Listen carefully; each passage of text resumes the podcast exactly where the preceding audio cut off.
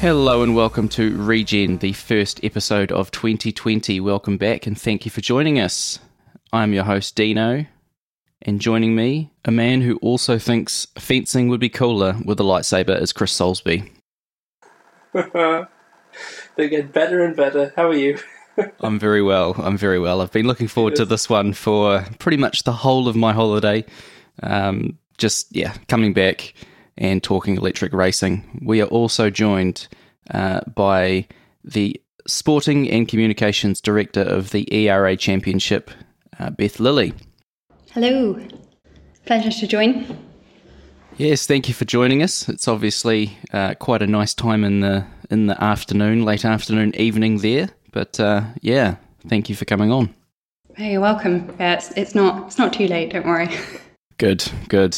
It is uh, quite early, and there's there's uh, definitely the coffee in hand here for sure. Yes, we're all topped up, ready to go with our liquids, and I'm chatting total crap. We're out of practice. Out of practice. We're, we need, we need to. I've got my Lemsip. We need to hone it in.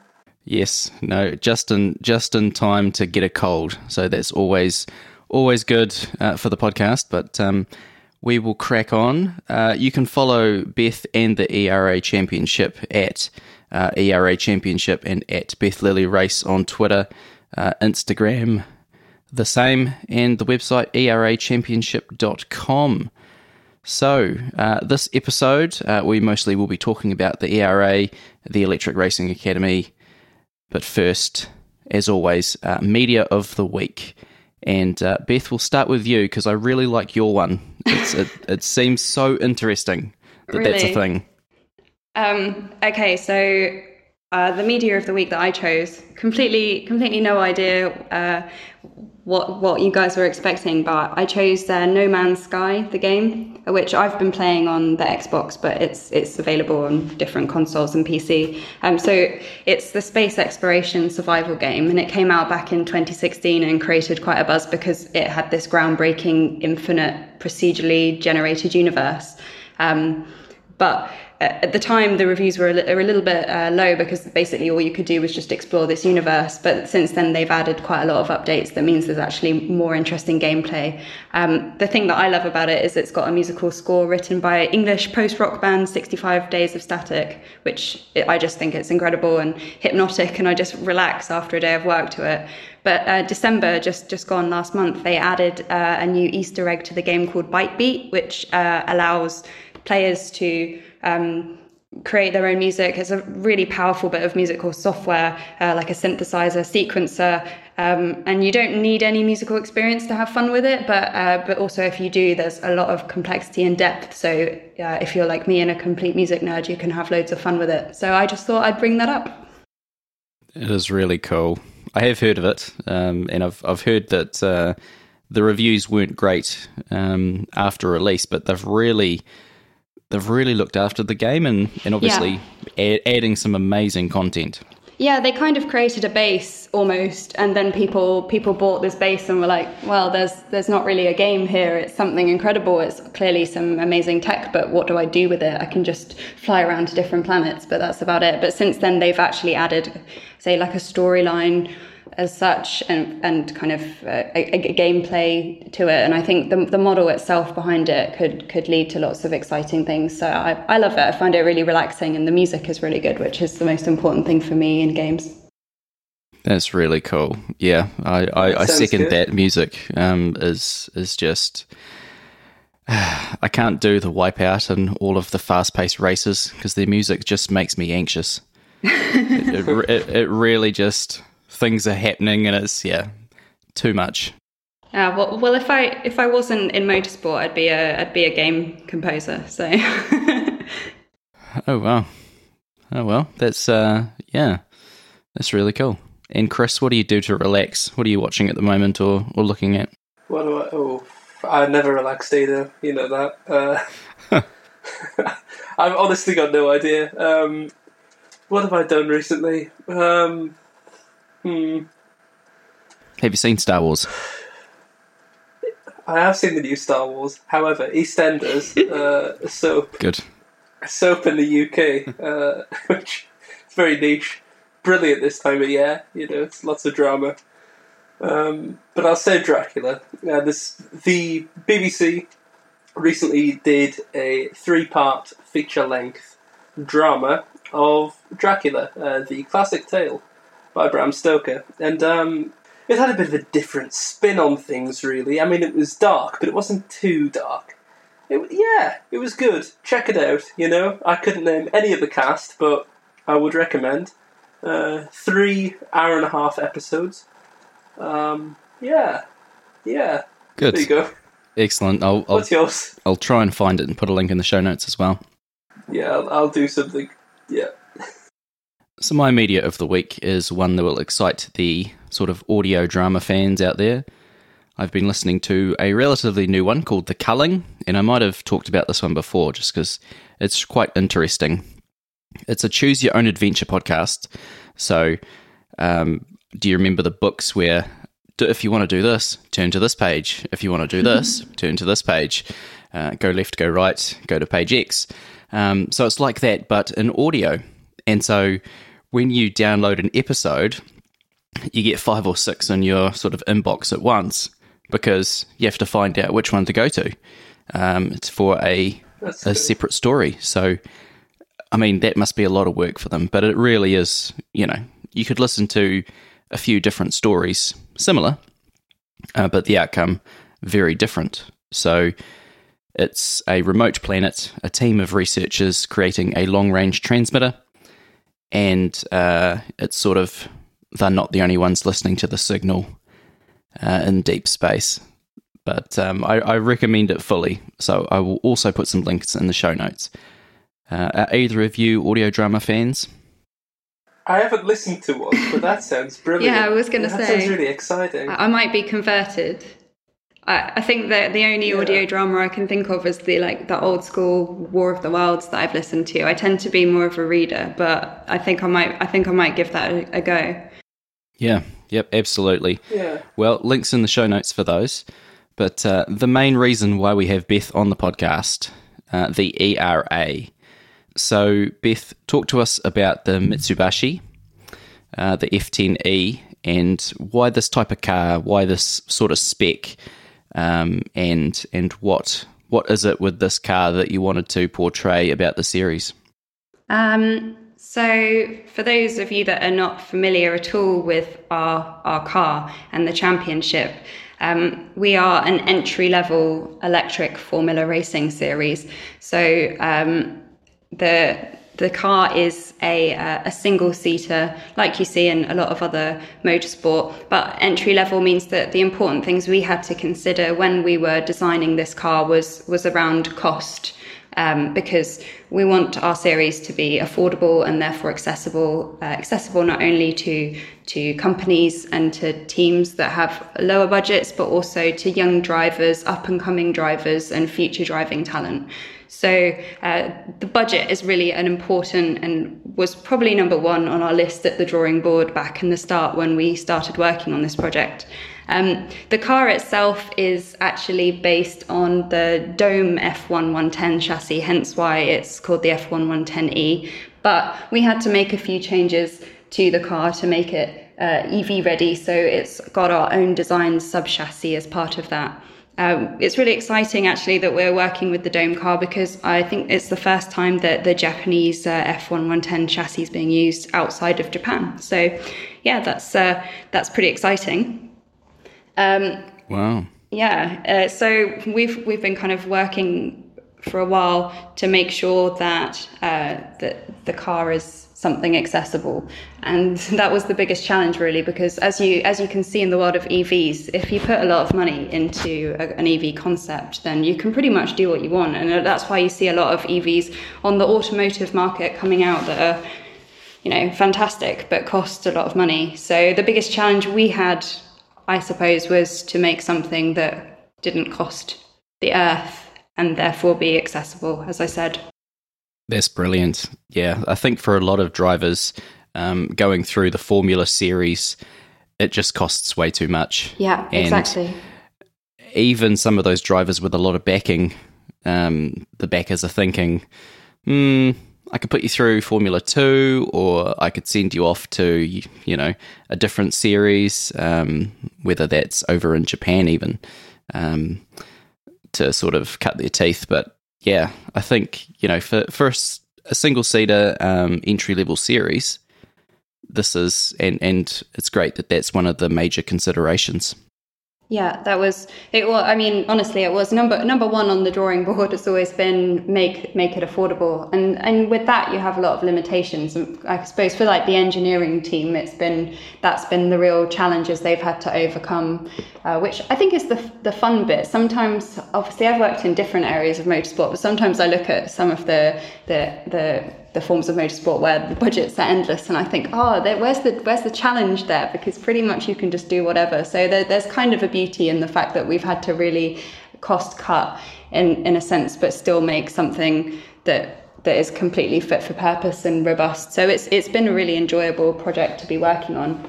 Um, and it's absolutely a pleasure to be to be working with Dome on it as well because I'm a huge fan of Japanese motorsport. So it's really exciting to be uh, to be involved with them. Their their work is incredible. I'm always amazed when I go to their workshop. So. Um, it's been been really really cool to, to bring this car from from a, a Japanese uh, combustion Formula Four car into now the the, the Mitsubishi F110e. But I think that's very interesting, actually. The um, to be able to really build that car and keep costs down to a minimum, it showcases talent in my eyes. Um, it's not an easy job. I mean, you can have every resource available, uh, unlimited cash flow, but to be able to build something within a specific requirement and restriction, it's good and still keep the cost down. I, I like that. Yeah, it's it's it's been re- it's been yeah it's been a big challenge, and uh, initially I think this is this is a project that's been talked about for a while before it came to fruition, and I think we were always saying there's this space that we desperately want to fill. The, there was there a lot of passion to fill the space, but it, it's understandable that it hasn't been filled because at the time it's not easy. We know that a lot of EV technology um, can be quite expensive. It is getting better because we're, we're in the middle of this crazy EV revolution, so there's more and more tech becoming available, and therefore pricing is getting better and better. But yeah, it was it was the biggest challenge, and to build a car that was fit for purpose and fit for that spec, it definitely uh, it definitely was a challenge, but one that we have. Uh, we've risen to, and I think we've we've come up good now. People are going to start to see, so that's really exciting. Yes, we, we can't wait to see what happens. And from what we understand, um, there are two categories in the ERA Championship. You have the innovation class and the sports class. So in the innovation class, um, teams are allowed to develop their own elements of the F110E so energy storage systems and powertrain. And is that also on the software software side and like the coding as well? Yeah, that's right. So they can develop uh, areas such as motor mapping, torque curve, the regen, uh, and, and obviously all the normal setup stuff that you see across motorsport. Um, the thing with innovation class is that, especially in the earlier years, uh, we understand that some teams it's going to be quite a new thing. So they can also just choose one area that they want to develop and leave the rest to sports class spec. Uh, so, for example, if the team has kind of strong interest in developing something like the motor, maybe that's going to be the only bit on their innovation class car that is bespoke, and the rest of the car will be sports class spec, but but that way they, they can they can kind of work on what, what fits to fits to them because for some teams it's it's a strong industry focus that's driving them to compete with us. I think that's very important to include really because we are seeing this electric uh, revolution, and then now we're seeing it in Formula E, and to give uh, automotive manufacturers and groups that chance to you know sink their have a bite into the industry and gain experience in that field very important. Yeah, definitely. And for us, uh, I guess that's been a core, another core uh, driver for us is to to get a lot of smaller sized companies in, in a position to showcase their technology. Obviously, um, with the, the EV revolution, we're, we've got a lot of startups and SME companies, and because of that, they maybe don't have huge budgets that they would need to, to compete in things like Formula E. Um, where we're seeing obviously like all the German uh, car makers and stuff participating. So we've we've got kind of a good platform for for maybe a, a, smaller company that builds one part and and you know if you get a good result in a racing series that's that's pretty uh, pretty reliable stats that you can use about your product and and who also doesn't love a racing car on their stand in an expo hall as well so that that's kind of a, a an opportunity we saw to help elevate these companies that are working in the the electric car sphere but are maybe a younger company or a smaller company Mm, yeah. The, the, what I like about this is it's not just a drivers' championship. because It's a, it's a team team venture as well, really. And from what you're explaining, it's you know young drivers always aim to excel in uh, junior formula and get the name out there. But this is a, always going to be a victory for the developer as well in the innovation class. Yeah, that's that's definitely right. Because the experience they'll gain is yeah yeah, that was exactly how we, we saw it. Um, the innovation class was kind of came first, I think, in our in our thought process when the championship was formed, because we were seeing, as I said, all this technology out there from from small enterprises, from startups, from universities. You know, we've got a lot of university teams that compete in in motorsport style projects like Formula Student and things like that, and they've got amazing tech um, but they're not out there actually racing. Um, so we can see lots of partnerships between industry and between between universities as well that that can compete in innovation class, and also um, existing racing teams that are racing in in entry level formulas or any formula really that wants wants to kind of get their foot into electric motorsport in in a kind of manageable way. My mind goes straight to TUM from Roborace um, just as a yeah as a series that you know the universities would look on quite favorably as in you know this is what our university can do. And i mean for some of them they could definitely use it as a marketing exercise um, which is quite cool. Yeah absolutely. Yeah um, the sports class obviously just a spec car and uh, more of a driver's series would you say yeah, so that that's absolutely right. So as I said before, the innovation concept uh, was definitely first in in the in the uh, origin of ERA Championship story. let's call it. Um, what happened was then when when the the uh, the championship started to be kind of pitched out there to to various um, people that a lot of people actually wanted an off the shelf car, um, which wasn't something that was initially considered really that it would there would be a fully spec car. Um, but it was so overwhelming the response that a spec car was what was also wanted that sports class was born. and um, uh, yeah, as you said, sports class is an entirely spec car um, purely for for for driver development, for for driver championships, and it's great for a lot of teams that are running already in uh, entry level Formula Series because they can just uh, they can just you know plug and play. That's very very cool. Yeah. So, uh, what does a typical race weekend look like for the ERA? Um, quali sessions and race sessions. Um, so a typical race weekend for us in season one is a double header. So we've got two races on. Uh, we have uh, obviously a practice session, and then we have two qualies and two races uh, to make the the championship a little bit fun and to make teams think a little bit about efficiency and energy storage issues. Uh, they are not allowed to charge between their quali sessions, and both of those are 15 minutes long. So they have half an hour of quali, which they need to do on one charge. Then they're allowed to charge between race one and race two, and our races are 23 minutes each. So as you can kind of work out from that, it means there's got to be a little strategizing between your qualies. You can't just go all out for both quali one and quali two every single lap because you you you're going to run out of energy. I do like that about it. Yeah, that's quite cool. Yeah, I, I wonder if we will see cars stopping on track, uh, just because. Know. I'm, yeah. I can't. I can't predict. I, I, I, we, we, we, we keep speculating of what, what, what teams are going to do because, of course, if they, if they really, really hammer it in quali one and then, then quali two is they're going to, they're going to have to be really playing catch up. And so I think it's going to mix up the grids a little bit, or that's that's the intention anyway. Um, whether whether in the start of the series uh, we'll see strategies looking a lot different than towards the end of the series once once teams have really got used to the cars and, and what they're what they're capable of and how they can manage their batteries. It, it, I'm just really looking forward to it. It's going to be a lot of fun. It's a very interesting way to do it. I'm I'm I'm on board. I'm definitely on board with that and the race uh, 23 minutes. So is that pushing the car's capacity, or uh, do you expect them to make that 23 minute uh, period instead of laps uh, quite easily?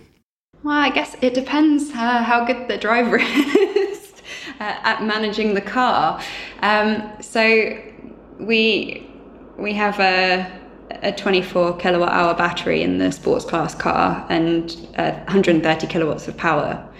So it's up to them what they do with it and how they use it. Certainly, if they uh, are not thinking about using regen properly and they're going, you know, quickly into corners, hard braking, and then accelerating again, I think we're going to see some cars failing in the last couple of laps. But um, I, I, guess the drivers, you know, that's another reason why it's so important for young drivers that have got the intention to race in series like Formula E actually get in the car of an, an electric car and start to feel the the difference and, and understand how to, to manage their, their energy. So, race points available. Uh, we have a maximum of 28 available. So, that would be a traditional system for three points for pole. Um, and would that be per class or overall? So both um, categories racing. Yeah. In one, yeah. Yes, you're absolutely right. So, so the point system is absolutely a traditional point system, as you see in, in Formula One and Formula E, etc. Um, the classes are completely separate um, points and uh, championship wise. Um, for season one, we are racing both uh, both classes on track at the same time.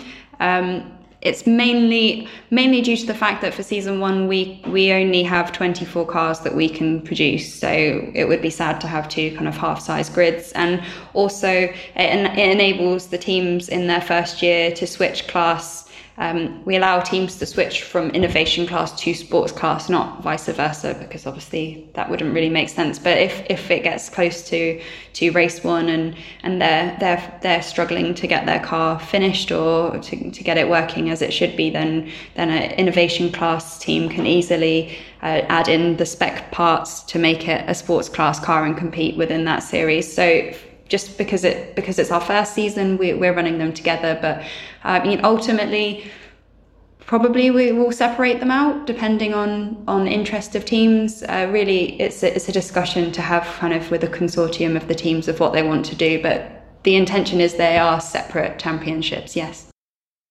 Okay, cool. So, and you mentioned um, the potential switch from innovation to sport. Yeah. Uh, if uh, the innovation team is unable to like get everything ready yeah. in time. Uh, do you have a like a homologation date for the championship as of yet? Yeah, that's exactly right. So if, if a team wanted to wanted to switch from innovation class to sports class, then then they'd have to work with our team to kind of make sure that they're then completely homologated to be within within sports class. And we were hoping it's not going to happen. We're hoping that. Uh, uh, the teams that choose to to be a part of innovation class can can make it work. But also, it's very easy for them to just um, buy spec parts as well to add in. So like they can buy the spec motor from the sports class, but then use their own battery or things like that. So it's a bit of a mix and match. And one of the things that's really important for us this year, specifically with the innovation class, is to work with them very very closely because with innovation, obviously, we need to know what they're building and what they're making. So, in every kind of innovation class team for us is it's a kind of a day to day conversation to make sure that, that we're working with them and always always know what's going on. So, our relationship with our teams is going to be a very very close one. Uh, maybe unusually close um, in in motorsport, extra close because especially because it's the first season. Mm-hmm, absolutely, and of course, across these two classes, uh, we have one thing in common, which is those big black round rubber things called tires. Yep. and, uh, and we hear that your tires are coming from Michelin. Yeah, Uh, would they be slicks or all weather kind of thing that we see in Formula E? Uh, yeah, we'll, we'll be with, with slicks and then, of course, wets in, in the weather. Um, Formula E, uh, the reason why they use, well, um, there's many reasons and, uh, to use all weather, but obviously it makes sense. They're on street circuits, which sometimes have uh, different surfaces, but also they're shipping their tyres, shipping, I think they're flying their tyres all around the world. So imagine if you had to have double sets of everything, it would be it would be a lot of tires going all around the world. So It's a logistical nightmare. yeah, then, so it? I think I think it's a really sensible choice for Formula E to go with the all weathers, especially uh, some of the surfaces that they race on, of course. But um, with us, we're racing on racing circuits, so um, we'll be going with with slicks. Fantastic. And I mean, you're really selling this to us right now. I mean, you know, I, I can't wait for this to start. I can't either. I'm Exactly, trying I mean, not to get overly excited. I'm trying to be professional. Ah, there's nothing wrong with getting excited, you know. Where can we watch this when it does start later this year? Uh, we haven't we haven't announced where uh, the series will be watchable, but I can tell you that it will be available to live stream and it won't be behind a paywall, so anybody will be able to watch. Uh, we'll hopefully be releasing more information on where it will be able to watch quite soon. So have a look on our um, our social media channels and follow us to find out more about that. The the te- the tease is unbelievable. Or or you can come to the circuit as well. If you want to fly me over, that would be brilliant. um, Chris, obviously, would be a little bit easier to go and check it out. So, um, Chris, that's your mission to go get some content from the ERA for That- us. that's it. That's it. Regen yeah, on tour. please do. Chris and Dana tackle tackle Europe. It'd be brilliant. Uh, so, what was your reasoning behind doing street tracks instead of uh, street circuits like uh, Formula E, or was that just never a consideration for the year? Um, well, there's there's several to point out. Um, obviously, a big one is cost because it costs a lot of money to put in the infrastructure that Formula E do, and um, I absolutely love what they do because it brings racing to a whole new audience, which is also a goal that we have. Um, but I think we're going to have to reach that goal in a digital way because with a with a low cost series, we we just wouldn't be able to afford to to build and uh, remove a racetrack somewhere around the world. But there's other reasons too why we felt like traditional circuits was the way to go for us for now, um, including things like heritage, future proofing the racing circuits, and um, another big thing, especially circuits uh, around our HQ. Um, ERA Championship is in Belgium, and our nearest circuit is Circuit Zolder. And Circuit Zolder's got a lot of noise restrictions, which means I don't want to get this wrong, so I'm not going to give numbers, but I know they're only allowed to make noise um, maybe one or two days a week, which is, um, I guess, very difficult for a circuit when your revenue relies on uh, putting cars on a racetrack. So we saw uh, what we were doing as a good opportunity for circuits to uh, maximize their track usage. Um, when they're not allowed to be making noise, we can run electric cars on there because, of course, we don't make a noise. And well, as I said that, a, a car just made a load of That's noise. great timing. yeah, we get all sorts of, uh, of car noises around here. But yeah, as I was saying, um, yeah, so it gives them an opportunity to run when, when they're when they're noise restricted, and also it gives circuits the opportunity to start looking at putting in infrastructure where needed for not only for electric racing but uh, for uh, customers that are going to start turning up into car parks, maybe with electric cars, and uh, thinking about what they're doing, as well as training up their marshals, etc., on how to deal with electric car safety. Yes, that's a that's a big one because obviously, um, I mean, Formula One has it now with the hybrid uh, engines that you see the drivers uh, not stepping out of the car, actually jumping off the car, and so it's a bit of a bit of a change um, with you know grounding and everything. So yeah, that, I guess that's quite you know quite big for the safety of everyone involved. Yeah, it's it's an important part of what we're doing with with the circuits we're working with, and um, we work with a a specific uh, company um, and partner of ours that specialise in electric vehicle safety training for marshals and for fire brigade and, and provide uh, specialist fire equipment as well because obviously it's different uh, it's a different procedure and different chemicals that you're dealing with than when they're dealing with the normal combustion cars they have racing on their circuits at the moment so where else can we expect the ERA to be racing? Obviously Zolder um, but other sort of European cities?